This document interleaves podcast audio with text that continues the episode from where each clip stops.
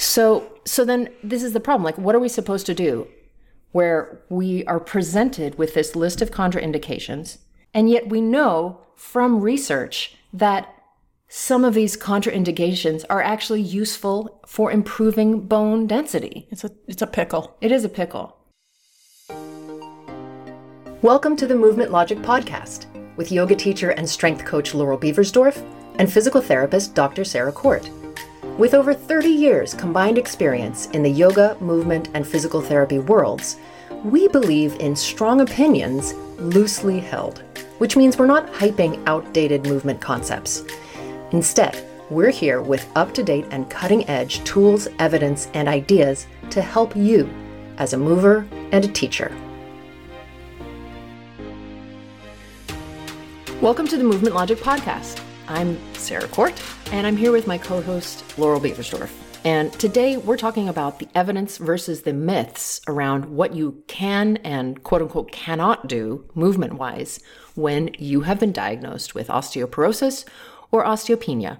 And I don't know about you, Laurel, but I'm really excited to talk about this topic because there is so much misinformation around and definitely a, a, fair amount of confusion and conflicting ideas just like flying around out there. Agreed. So we are just going to jump right into this. But before we do, we're going to read one of our lovely reviews from one of our lovely reviewers on Apple Podcasts. And this is from someone named AK Princess Warrior and it's a five star review. Woohoo! I do sometimes I do want to see a one star review. Mm. Just now I'm really curious what you would write if you wrote a one star review. Like I think you would just have to be like, this was a terrible recipe, and when I tried it, nothing worked, or something. You know, it'd be like you'd have to be super confused. Absurd. Yeah. Okay, so this person says, keep up the great information. Yoga teacher and health and wellness coach here who is loving your podcast. Thank you for the excellent information, accessible approach, and good jokes. Good Jokes. They like our jokes. They like our jokes. Please keep the great content coming. Looking forward to your 2023 content. Well, so are we. Yes. And you know what? If you feel like you want to write us a review, we would love it. Please do. Maybe we'll read it. Or you can specify if you don't want it. You can say, I'm writing you this review for you, but please don't read it on air. We will honor that request. We're honorable people. Yes. So let's get back to the topic at hand, which is osteoporosis, bone mineral density, bone building versus bone maintaining, contraindications, covering your ass, all of the above. So before we get into all of that, let's make sure we're all on the same page. What is osteoporosis? What is osteopenia? Laurel? Okay. Osteoporosis is a medical condition in which the bones become brittle and fragile from loss of tissue, typically as a result of hormonal changes or deficiency of calcium or vitamin D. Okay. Osteopenia is reduced bone mass of lesser severity than osteoporosis. So your osteopenia is, you know, just the same thing as osteoporosis, just not quite as bad. So, we talk a lot about how osteoporosis is diagnosed in episode 38, which is in season two. So, if you want more detail about that, you can go listen to that episode. But essentially, the way that your bone density is measured is with something called a DEXA scan. And depending on your score, you might be diagnosed with osteopenia or osteoporosis. And I didn't know this before I researched this. There is more than 3 million cases of osteoporosis diagnosed per year in the US alone. That's a lot. Laurel, here's my question for you about DEXA scans. And and you know, we're not going to go super deep into this, but what do we what do we know about them? Are they accurate?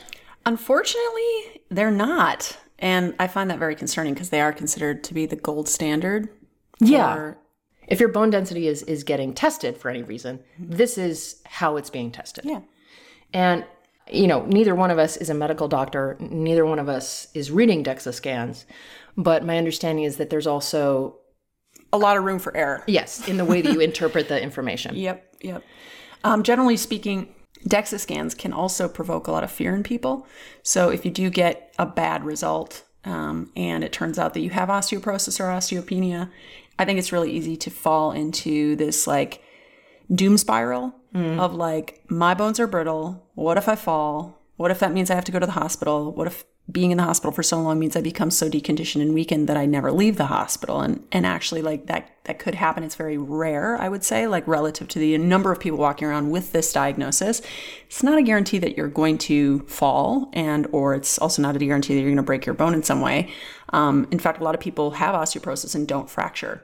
Uh, but uh, it's it's hard to you know not have those those thoughts, and so um, I think it's important to remind people, and unfortunately, I think this is not done very well mm. on like medical websites. Mm-hmm.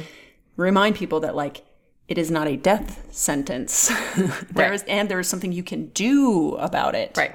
Yeah. I mean, this is like worst case scenario, right? And and it's really only likely if you're very already very deconditioned, you have pretty advanced osteoporosis. In other words, just having a diagnosis of osteoporosis does not automatically mean that this sequence of events where you fall, you fracture, you go in the hospital is going to happen to you. But you could see how this would be kind of terrifying if you were in your 70s or 80s, right?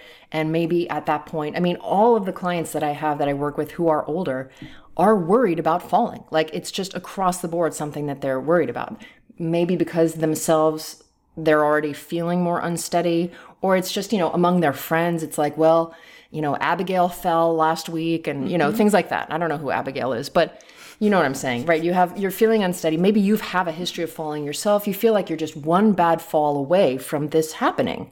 And it's it is something like one in five people who go into hospital with a fracture from this sequence of events don't make it back out of the hospital. Mm-hmm. and that's scary and another problem is a lot of the messaging around it doesn't help either. So I went on the Mayo Clinic's website, and this is what they say about osteoporosis.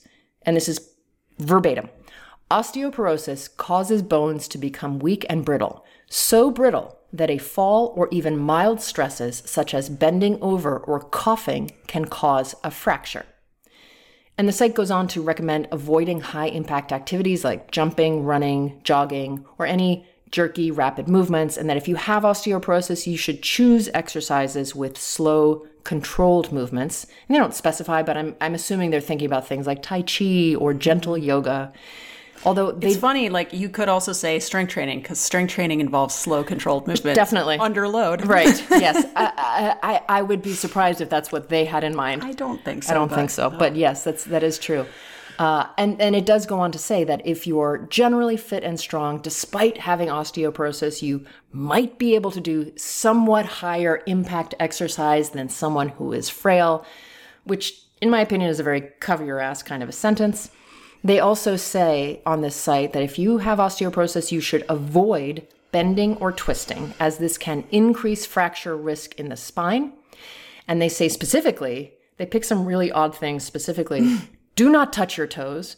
Do not do sit ups and avoid golf, tennis, bowling.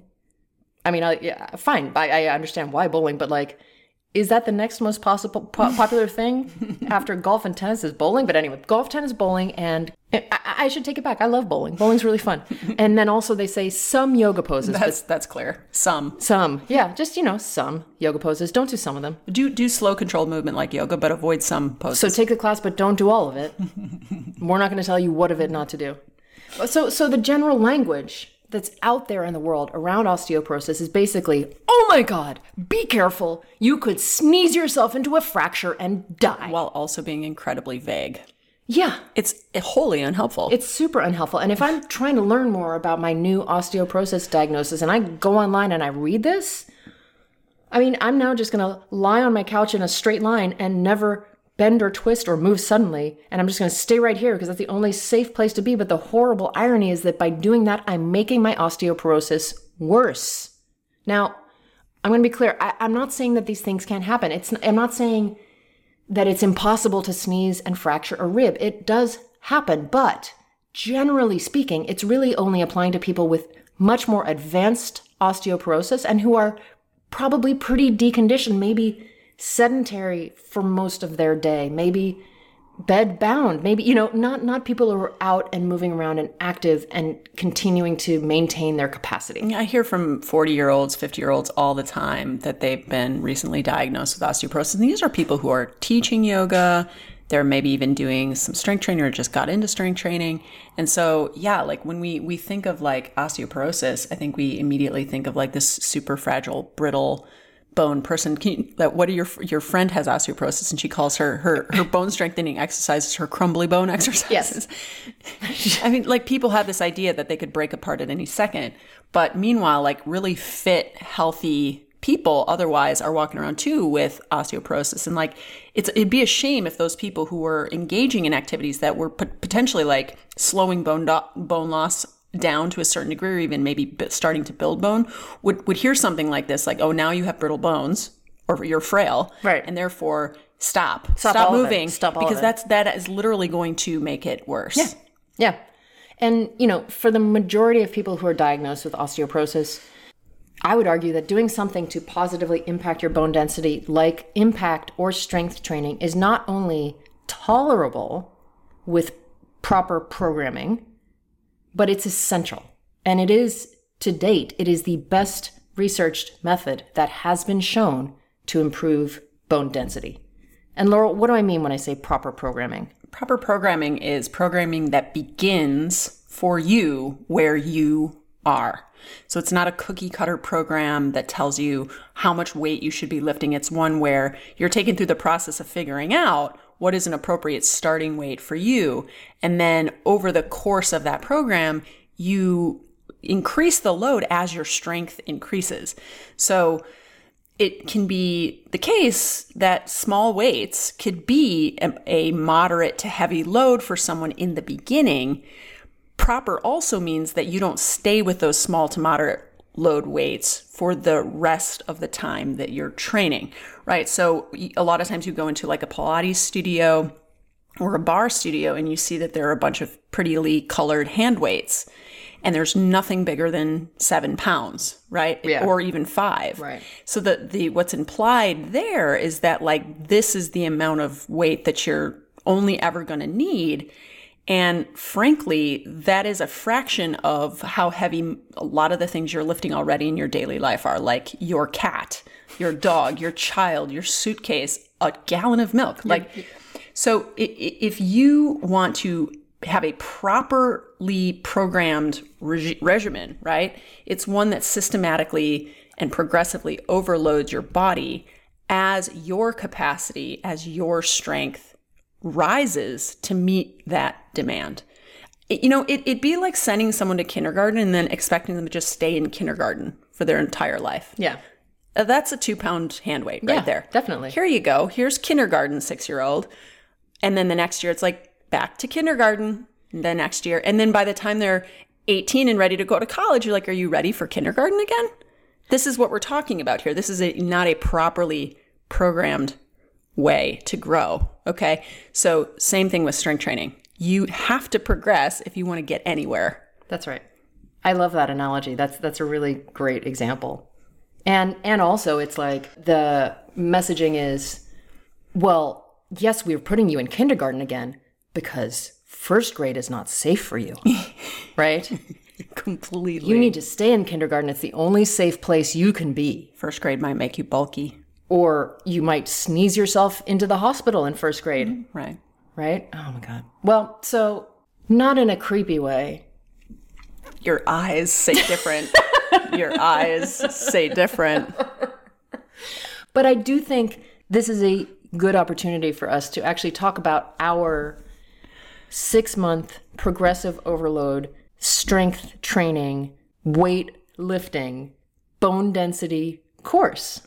Don't you? Yeah, I do. So, our bone density course is a six month course and it includes a six month program within it. It also includes bonus courses like Strength Training 101 and all about osteoporosis. But the bulk of the content is really the program. And the program is six months because why, Sarah? Because six months is in the research when you are able to start seeing changes to bone density. So if you are going to start doing this kind of progressive overload, no matter what weight you're starting from, you're not going to see any change in your bone density typically until you're past that six month mark. Right. And so we need at least that amount of time to make a change.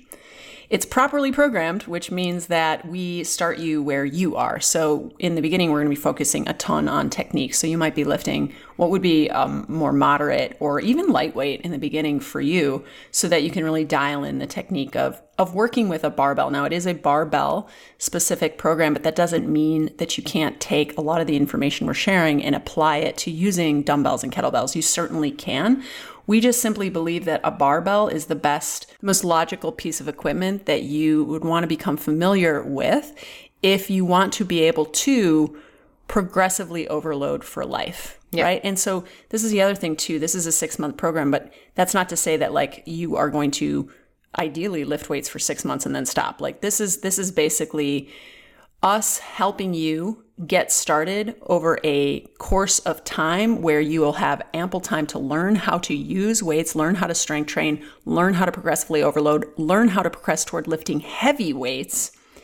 And barbells are the best way to be able to progress for life, but then we want you to keep going when this program ends and, and we'll give you ways of continuing to use our program to continue going, right? So it doesn't end at six months. It's it's something that we can continue to cycle back on and and use. You it's, know what make, it reminds me of? Sorry to break yeah, in, but yeah. I was just thinking while you were talking about that, it reminds me of like you know when you see some a parent helping a child learn how to ride a bicycle with no training wheels, mm-hmm. and I mean I remember this. This is how I learned.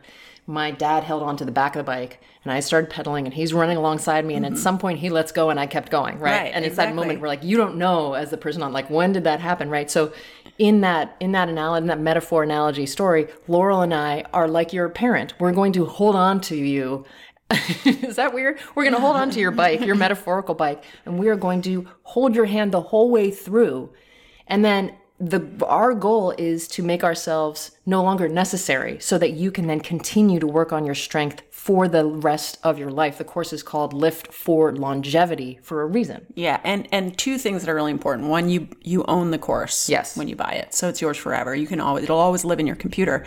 And then number 2 is that this course is structured in a way that we have not encountered any others. First of all, there are no like 6-month programs that are guided with live option and recorded follow along classes included with it. So a rude awakening for me when I was going from yoga into the strength training world and like I wanted to to get stronger. It's like, oh, I need a program. Okay, I finally got that through my head. I can't, can't just be one off classes all the time. So then I invested in a program and I got emailed a PDF. I was like, wait, where's the program? Where where's the content? Wait, that was Where, literally all the PDF. Got? So the PDF was linked to videos on Vimeo. So that so yeah, so you you're like you're like, how do I do a bent over row? Oh, let me click over to this one minute demo video on Vimeo. And look, that's that's a that's a fine way to be given a program. The thing is, is that it's it's actually very very different though than how yoga practitioners and even Pilates te- Pilates teachers are used to being taught movement. We're used to going to a class where there's a group of people and being guided step by step through what to do in the class. And so I think that it's more yoga slash Pilates teacher friendly to do the course the way we're doing it. We're offering one live class a week. You don't have to attend live, it's all going to be recorded. We're going to ask you to strength train more than one time a week. But we are not only going to provide you with a demo video of every single exercise that you're going to do in the program, we're also going to provide you with a full length class of every single workout in the program. So you will always have the option to just watch a quick demo and work out on your own, like the rest of the strength training world is doing, or you will always have the option to take the workouts as though it were kind of like a yoga class or a Pilates class for it to be a guided follow along experience. This, I cannot find anything like this, not to mention the fact that we have a physical therapist. Who's that? And a strength coach. Who's that? Teaming up.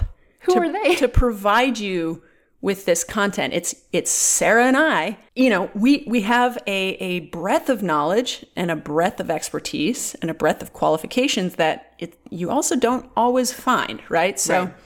we have something for you that will give you a taste test Ooh. of what this program is going to be, which is a free webinar. And the webinar is just basically a workout. The way this workout will work is that you'll show up with whatever equipment you have. So if you have barbells, great. If you just have a broomstick, that's also good. And maybe if you have a couple dumbbells and kettlebells, we're going to take you through the experience of a workout. We're also going to do exactly what we're going to do in the course, which is leave time at the end of the workout for Q&A. We're also going to do exactly what we're going to do in the course, which is provide individuals with form check feedback and take questions. So it's going to be very interactive and basically a, an exact replica or slash, it's going to be an example of how this program will be for you to take in its longer form. This is a free webinar. You get a 30 day replay. It's happening on September 14th if you want to attend live. If you can't attend live, again, you will get emailed the replay. You'll be able to take the class a couple times, get a feel for what it's going to be like. And then knowing that's the bulk of the content, like you'll be able to make a better decision about whether or not this is course is something that you want to invest in. Absolutely. Um, so alternatives to this are obviously like to get one-on-one personal training sessions, mm-hmm. which I will never not recommend. It's a great idea. But in terms of cost, sometimes that can be a major valid objection. Like people just don't have a couple hundred dollars every month lying around to pay their personal trainer. And I think that, you know, that warrants longer discussion. If you don't have that type, type of money, the cost of this longer form course that that we're pr- presenting to you is a fraction of that cost with a lot of this it's not the same thing as working with a personal trainer but it has a lot of the same benefits because there's that live real-time personal feedback component to it So if that's interesting to you, make sure you go to our show notes where you can sign up to get the Zoom link for our webinar that is taking place on September 14th. I'm really looking forward to it I'm looking forward to it too. I think it's gonna be a lot of fun. And and the other thing is like if you have been listening to this podcast, this is who Laurel and I are. There's nothing. This is not like like these people are showing up in that class as well. So just get ready for. they'll be there They'll be, these people will be there. by they we mean we we'll be there So this is where my brain might actually finally implode upon itself like a dying star. But this is where we have to uh, talk about. We have to talk about. I'm just trying to calm my internal rage. We have to talk about what I wrote in my notes as that stupid fucking study about yoga and osteoporosis. And yes, that's a bit mean, but I'm just irritated by it at this point. Because one of the biggest and most frustrating myths that are out there that prevail to this day is that yoga can improve your bone density. Now, there's a lot to unpack here. Laurel, will you tell us about this study that was done by Loren Fishman and why it doesn't actually prove what it claims to prove? Yeah, and you said it best, Sarah, in Oh. an email and a social media post you put together was super well researched. So I'll, I'm going to refer to that Sure. and just name a couple of the most salient points. So basically, if you don't already know, in 2015, Dr. Loren Fishman and other researchers published a study called 12 Minute Daily Yoga Regimen Reverses Osteoporotic Bone Loss. Reverses, they said. Okay. The whole world went, woohoo! And proceeded to create a lot of classes that were basically like Pilates or yoga for strong bones. And you know, maybe they should have just pumped the brakes for a second because we need to take a closer look at like what's inside, what's underneath the title. Yeah. and, look, you know, before I just, I do want to break in and say, you know, it is, I am glad that in the movement world, people are starting to really try to apply more research or more evidence based information to their work. I mean, and this is not, you know, when I became a yoga teacher, yoga teachers weren't sitting around reading research papers. This is a relatively new development, and I think it's a great one. However, we have to have a critical eye about research. Just because there's somebody published a paper doesn't make that paper as good as the one sitting next to it, right? We have to be so much more skeptical and critical and not just read the title and the summary, but actually go into the study. And if, and if, you know, I, I took a year worth of school in PT school just about learning how to understand research and read it.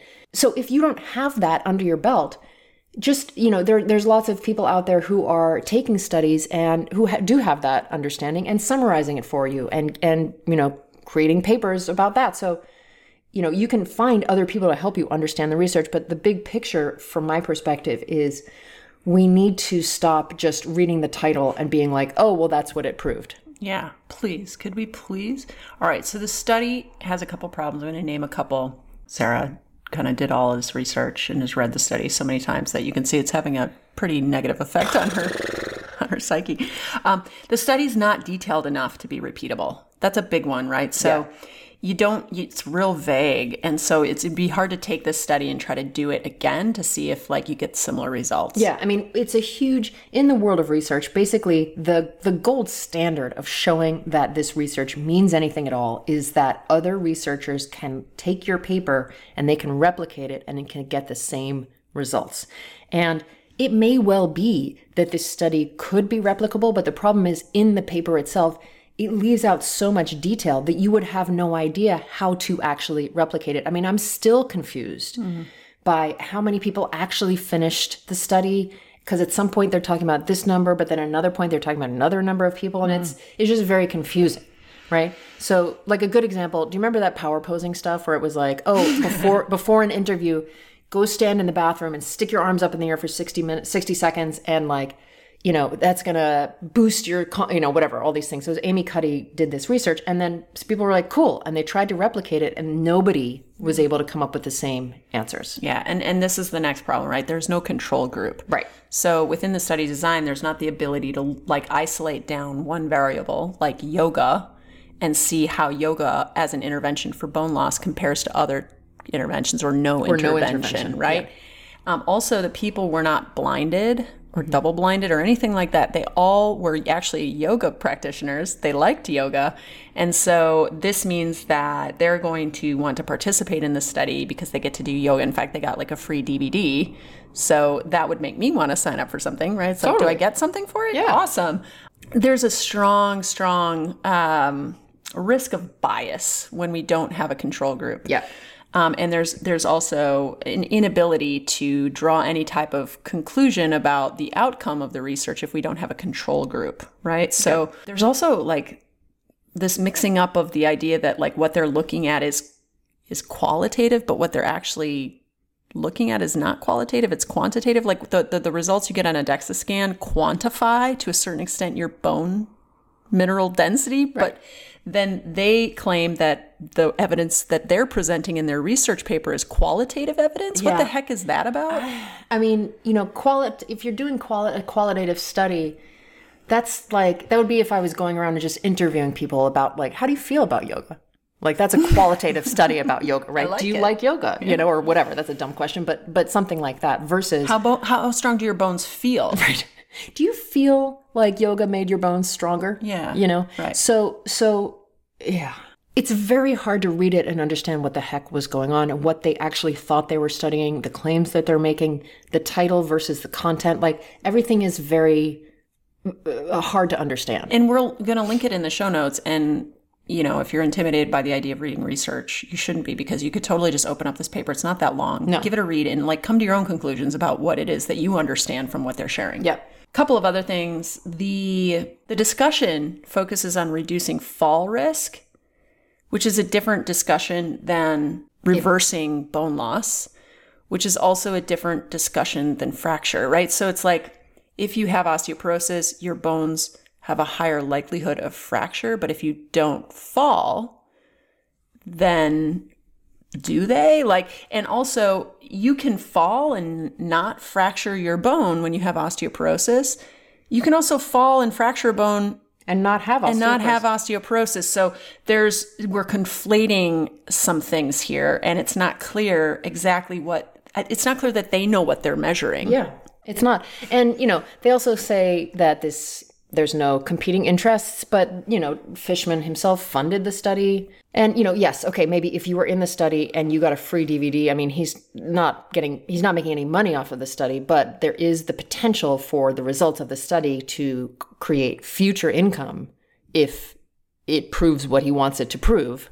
So then people go and buy his content. Right? He's he sells the DVD, right? Yeah, it's my understanding.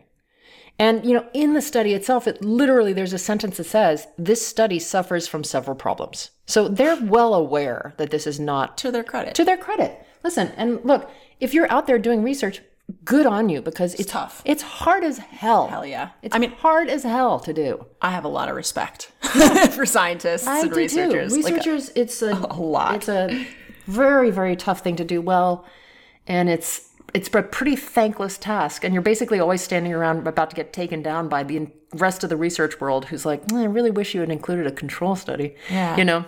Right. So, but also, like, uh, given all of that, like, what is so frustrating then to us about this paper? I think it's the way that the results have been overinterpreted or the way people have read the title and just then not read anything else and run with it. Yeah.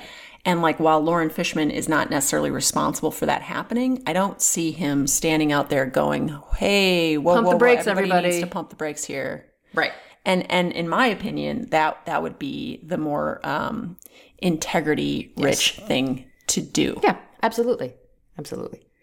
So, okay, we've also talked about this study a lot before, so that's about as much as I can t- tolerate going into it again. But if you want to hear more about it, season one, episode five, Laurel did a s- a solo episode where she asked about yoga and bone density. And in season two, episode 38, we talk about how yoga asana, generally speaking, is not going to be enough to improve your bone density. So you can definitely go and listen to more of that. And I do also want to say this if you are deconditioned, there is going to be some amount that yoga is going to do for your bone density, but that's going to be a very small window of time and that's not going to continue to improve. Right and it, it's it has again to do with this analogy of kindergarten. Right. okay so if you are largely sedentary and deconditioned and you start doing yoga asana i think maybe many of us can think back if you do have a yoga practice under your belt to when you started doing yoga and and a lot of like my experience was like damn this is harder than i thought it would be right?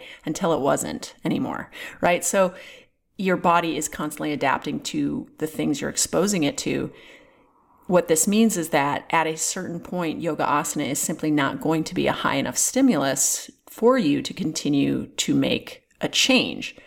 And so, as a tool, right, it's maybe not the best one we have, or even remotely close to the best one we have in our tool belt to be able to improve bone density. I would say a far better tool would be resistance training because inherent to something even being resistance training, it has to apply a principle called progressive overload.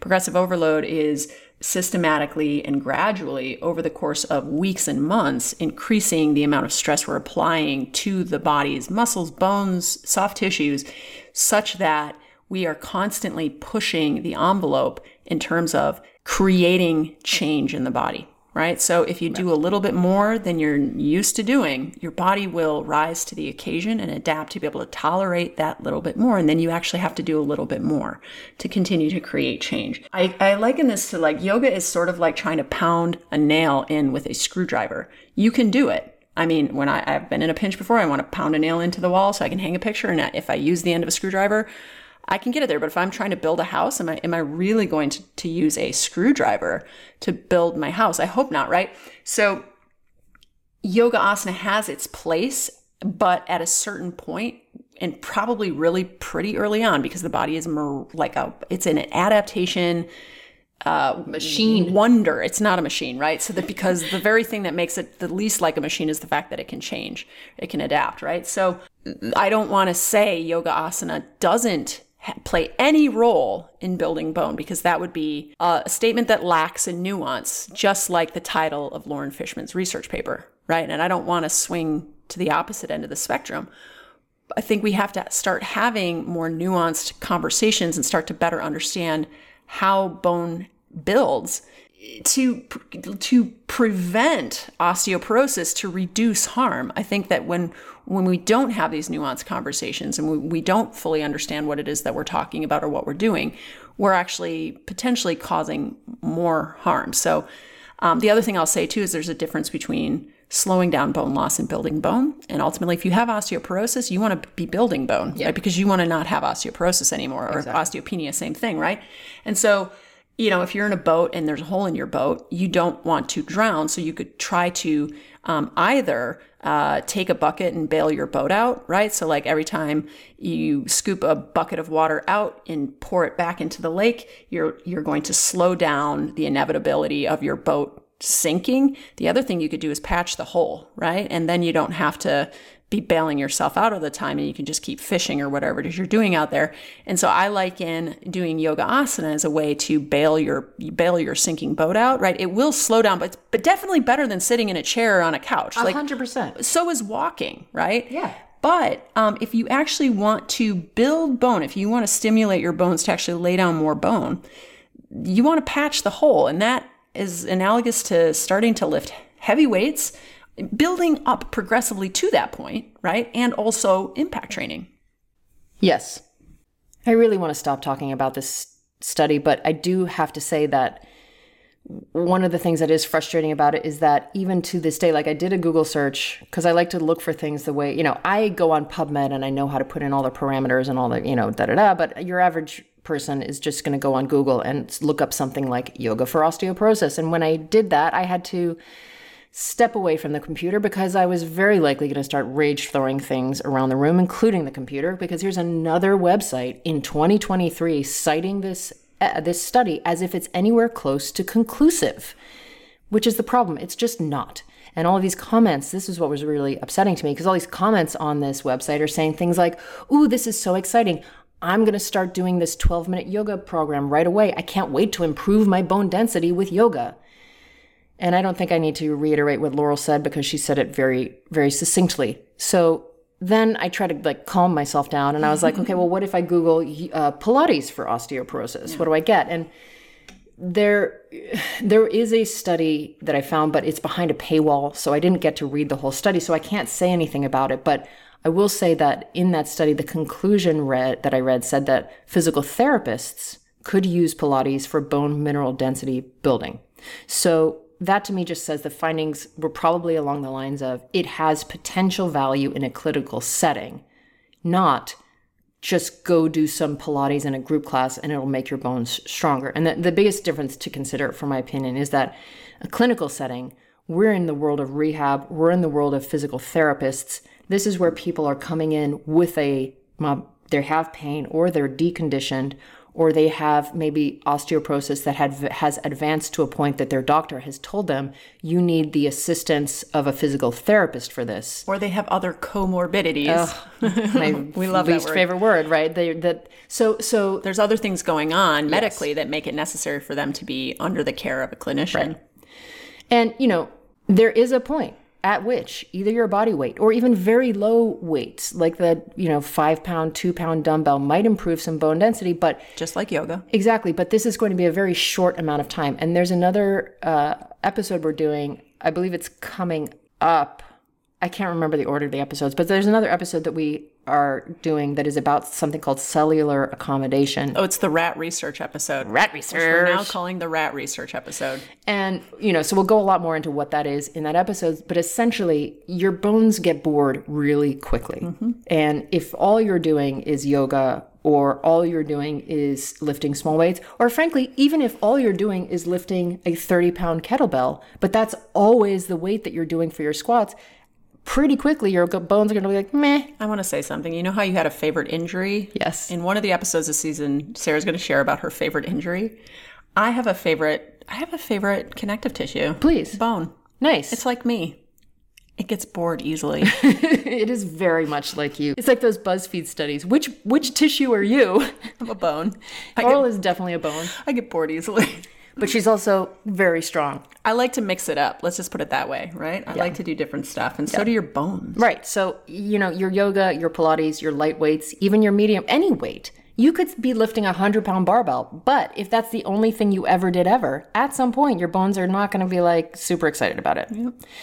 Let's Laurel, let's let's pause and sort of sum up where we are so far. So, what we know is that the quote unquote contraindications that are that are put out there for people who have osteoporosis are no flexion of your spine, no twisting of your spine, no sudden movements like jumping or any other kind of impact, slow controlled movements only.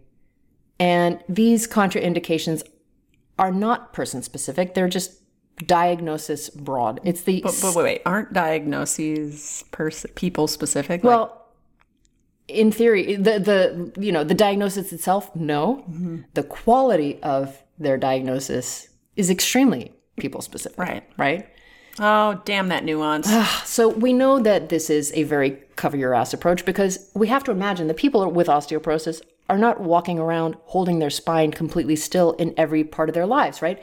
They're they're they're in the car reaching over their shoulder for the seatbelt. That's twisting. They're putting their hand down to grab a bag that's on the floor and picking it up. That's bending. I mean, you know, We did a whole episode about how everybody thinks the lower back is neutral in a deadlift when it's like flexed a lot. Right. And and so it just speaks to again to this topic of like how we know what we know and how do we know we know what we know and it's like you think you are not twisting your spine, but let me let me just break it to you. You are all the all day the long. time. All day long.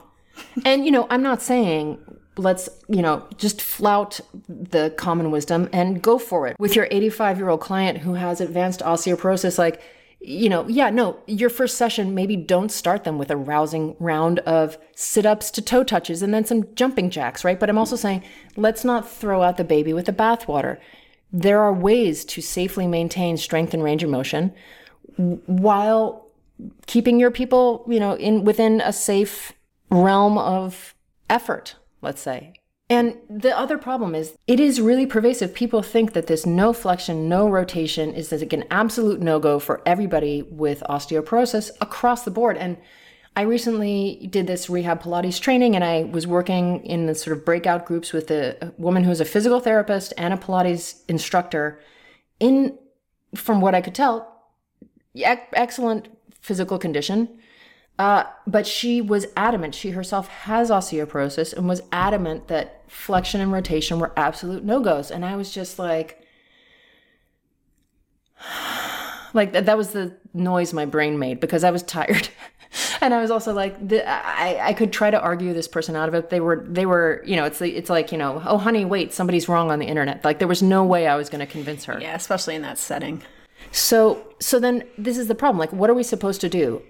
Where we are presented with this list of contraindications, and yet we know from research that some of these contraindications are actually useful for improving bone density. It's a it's a pickle. It is a pickle, and not a good one. No, it's not pickleball. I love pickleball. This is a different type of pickle. I love pickles.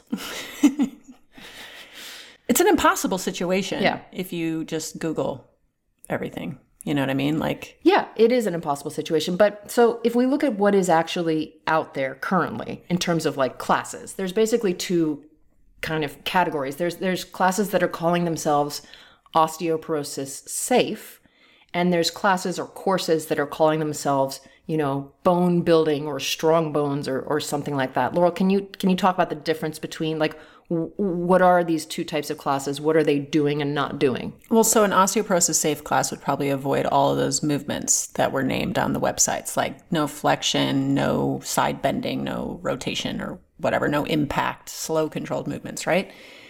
And so in that case, like we have uh, someone who's teaching the class who basically has a pretty, you know, okay understanding of human movement to know that like they're going to create a class that doesn't involve poses or movements or whatever it is, exercises that that involve these spinal positions. All right, so that's fine, and that has its place. And I think that calling your class osteoporosis safe is is is a, is slightly misleading too because it's like, well, I, we know that we cannot prevent injury, like we that's not a thing, and so calling anything safe is suspect in my opinion, but it's in my opinion, better to call your class osteoporosis safe than it is to say yoga for strong bones or Pilates for strong bones, because what's implied there is that the stressors that you're applying to the body in this class, stressors being loads, right? Nothing, nothing negative, rather just forces, right? That you're applying to your body in this class are going to reach the threshold they need to reach in order to cause your bones to lay down more bone and we just don't have any good research showing that these activities actually do that long term, right? Or even short term, frankly, but long term. So we do have quite a bit of research that's pretty good. In fact, one really good study we're going to talk about showing that heavy resistance training, for example, which is something you can do long term because heavy is relative. You can always be lifting heavy forever. You you can start off lifting heavy and then you can be lifting weights that are objectively heavier years down the road and it's still heavy, right? This is a way to build bone long term and same with impact training. So I think that ultimately it's misleading and potentially harmful to suggest that your class that is not an evidence-based way to actually build bone builds bone. It's false advertising and like all false advertising, it typically creates more problems than it solves. Yeah. So that's what's out there in terms of like taking a, a movement, a yoga class or a Pilates class or a workshop. And, but there's another category of, I guess you'd call it a class, workout, something. Over the past, like, I want to say like five, ten years, we've seen an increase in uh, these, um, I would, you know, just call it like medically approved weightlifting machines. And the, the probably the most well known one of them is called OsteoStrong. And so if you go on the OsteoStrong website, they claim that it is a, or they say that it is a proprietary technology that strengthens bones, joints, and muscles, increases bone density, and reduces joint and back pain. And in LA, at least, and I, am sure in other you know major cities, this is a type of sort of specialized rehab that a medical doctor, a primary care provider, might refer their patients who have an osteoporosis diagnosis to. Most likely because and I would I would I would imagine not because the medical doctors thinks this is necessarily better than anything else, but it's much easier it's an easier place to refer people to versus saying something like go start lifting weights but they know that their patient has osteoporosis. They don't know there's no oversight right? So it's easier to be like oh look there's this place. It's like a you know a, a gym or a studio or something. They've got a bunch of doctors on the board. Looks good to me go there right that's probably it probably feels like the most cover your ass kind of a place to send your patients can i have a question are there are there doc are you working with a doctor when you go there are you uh, working with a clinician when you go there at the place yeah I don't know the the when you're but but when I'm say like there's I mean like if you go on the web there's a lot of doctors involved in OsteoStrong. Okay. I don't know that you know I don't think they're concerned that like is there an actual doctor overseeing your movements on the machines? Mm-hmm. But just the sense that there's a lot of, you know, I'm not just tossing you out in the wild and say, go to a gym, join CrossFit. You know yeah, what I mean? They're, they're sending you to a, a highly controlled environment Thank versus you. the wild, wild west. That's what I was trying to say. Thank you for saying it much better than that. so, the treatment itself, and to be fair, I've never done it, so I don't know, but my understanding from the site and also from other people who have done it is that it's really short. Like, the number of people have said to me like yeah i do this i do this OsteoStrong and it's like 15 minutes and i'm and I, or 10 minutes and i'm like is that it? Is that is that going to be enough? Like i've people have literally said to me is that going to be enough? And i did my like because i don't i don't know. But so the treatment it's about 10 minutes of work on machines and i think there's only four machines. And so it's this thing that they call the spectrum system that's their name for it. And each machine loads your bones axially meaning in the direction of the length of the bone. And you do each of these four movements only once.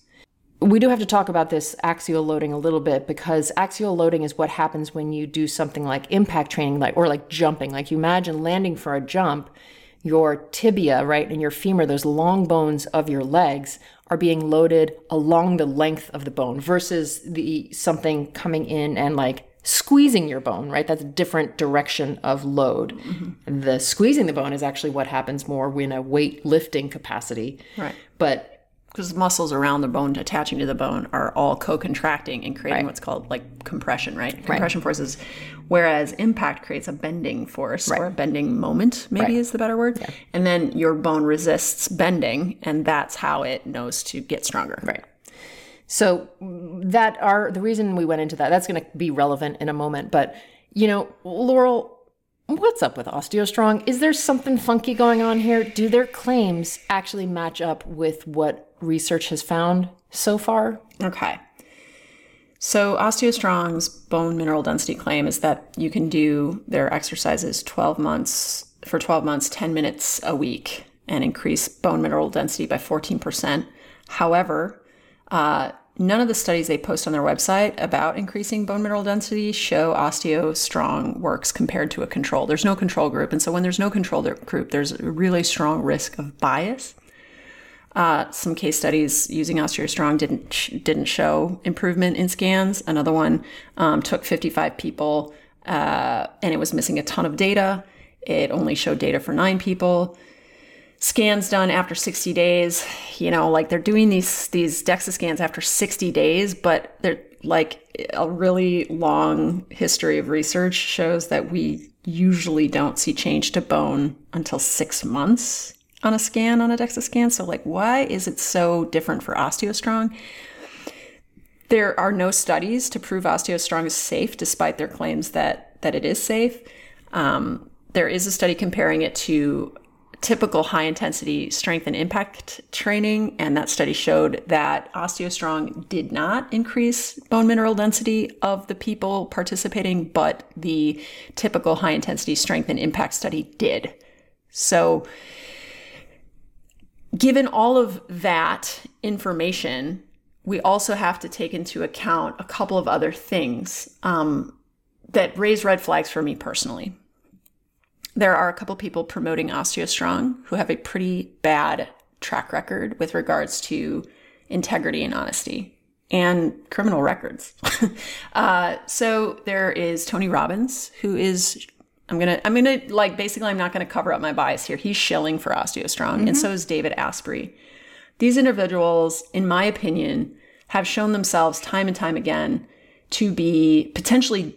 Uh, uh let's just put it this way um, I don't trust them, and I feel like they are operating usually from a very shaky moral compass. And so you can do your own you can make you can draw your own conclusions. I think that we should link that University of Waterloo um, video, YouTube video, yeah. in the show notes if you want to hear what some academics at, a, at the Bone Lab at University of Waterloo in Canada have to say about OsteoStrong. And then you can also you know, maybe we should link a couple of other videos yeah, yeah. that are, are raising from experts on reading DEXA, DEXA scans, for example, on why OsteoStrong, why you may want to think twice before you fall hook, line, and sinker for the promises made by OsteoStrong. Yeah.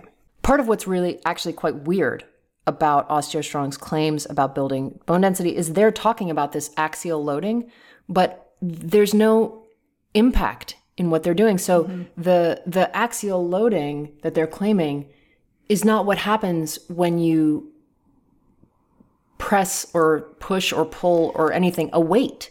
It's with your body. So so also axial loading, like not all axial loading involves a high rate of loading. We know that bones get stronger from high magnitude and high rate of loading. But if there's no impact, the rate of loading along that axial, along that axis of the bone is not a high rate of loading. Right. So I guess that there, whenever you have a group of people showing results that seem too good to be true and also are showing results that no other group of people like no other group of researchers or or medical doctors have been able to find i think you should that you should think twice. Uh, you should you should put on your skeptic's hat and wear it proudly. Maybe that's also in our merch store a hat that just says skeptical. I love that. So here is what the National Osteoporosis Foundation says, and we'll link to this as well, about OsteoStrong. The scientific community has long known the benefits of high intensity re- resistance and impact training exercise on bone mineral density. While the high intensity biodensity exercise program, that's what OsteoStrong is, may be beneficial for increasing bone mineral density in adults, the evidence pre- presented does not demonstrate efficacy of the OsteoStrong program on bone mineral density outcomes. Hmm. Furthermore, we do not know how it compares to the benefits of the current recommendations for weight bearing and resistance exercise.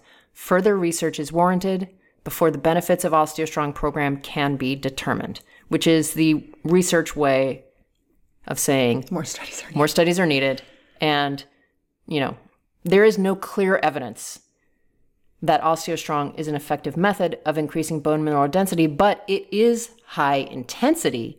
So in th- theory, it might. And this is something that Laurel and I were also talking about separately you know, if, if the only way you're going to work on your bone density is by every week going to OsteoStrong, that's better than not doing anything. Perhaps.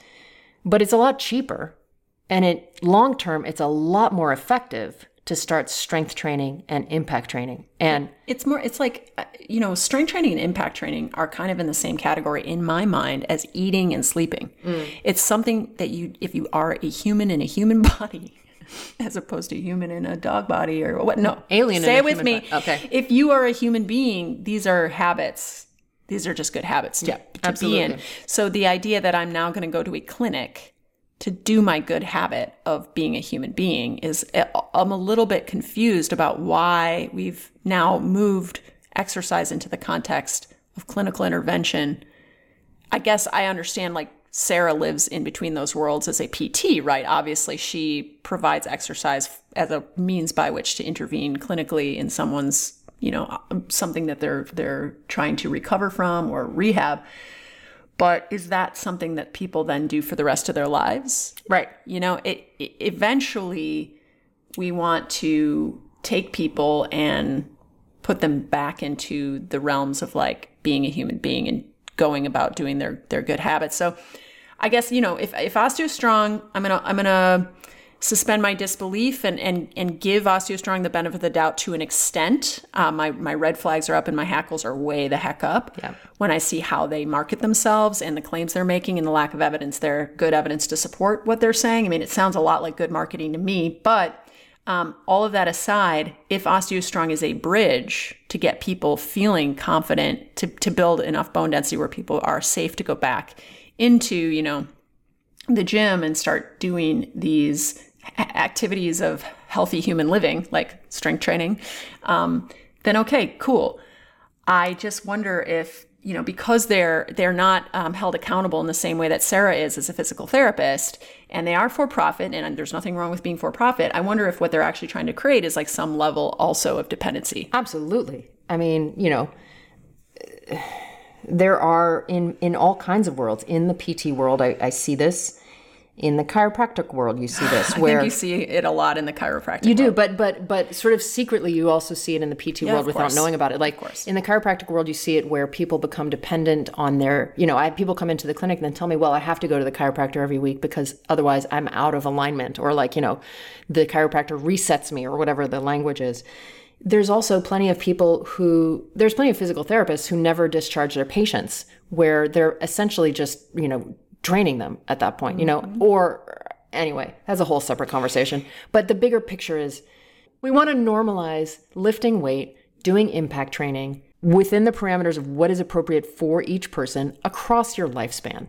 And something like an OsteoStrong or something like a Pilates class that's claiming bone density increase or yoga, they have limitations. That's the that's the big picture here is that they are limited in their capacity to do what we need them to do. And when we know that what exists out there that is relatively easy, not super expensive, right? You know, even if you, because what's interesting to me is a lot of the newer research is really much more about the impact training and it's less about the weight training. Mm-hmm. And it's really showing how impact training is so, so effective for bone density, right? So, Sitting in your chair and stomping your feet, as far as I know, is free, right? And you, I can, I can then progress that all the way up to, you know, whatever, jumping with impact and doing pogos, right? And another thing I'll say too is like uh, strength training supports the, your comfort in doing impact training. So, like, absolutely. the stronger you get, the more you might actually enjoy impact training. So now that we're talking about it, let's talk about the LIFTMOR trial. Let's. So we have talked about the LIFTMOR trial quite a bit, especially in uh, in multiple episodes in season two, but especially episode thirty-eight. But in case somebody's listening for the first time, Laurel, could you give us just kind of like an overview of what the trial was and then what the results showed? Right. So they had a control group um, doing low intensity at home workouts, and then they had uh, the what would you call it? The research group doing high intensity strength training and impact training in the clinic with physical therapists. And this was a group of women who were all postmenopausal. I think a large percentage of them, they all had osteoporosis, and a large percentage of them had even sustained fractures from their osteoporosis from uh, probably falling right so these were these were post-menopausal osteoporotic women many of whom had a history of fracture doing high intensity strength training and impact training over the course of six months was it eight months think it was actually eight it was eight months. months which is an incredibly long time to run a study which is why you don't see a lot of studies that go on for that long because it's very expensive. So they, but they gave the the subjects time to actually build bone, which is, is which is really very necessary to be able to study bone. And it turned out there were just really positive results. People were, in a statistically significant way, able to increase their bone mineral density and uh, far more effectively than the control group. Yeah. Uh, and so, you know, the LIFTMOR trial is really the gold standard that's out there showing the how to run a good study. Well, how to run a good study, but also it really does show how progressive overload of weight training and impact training does positively benefit your bone mineral density. And we have modeled our program to a large extent off of our understanding of how this how this program was yeah, run. Yeah. So I think at this point we've kind of covered a lot of different things. Let's let's take a moment and just kind of summarize what we know works or doesn't work in terms of improving your bone mineral density or your osteoporosis. So we know that a high load is important, especially the older you get. Yeah, and the older you get, it's the older you get is because so if, if you take that like analogy of a sinking boat, right?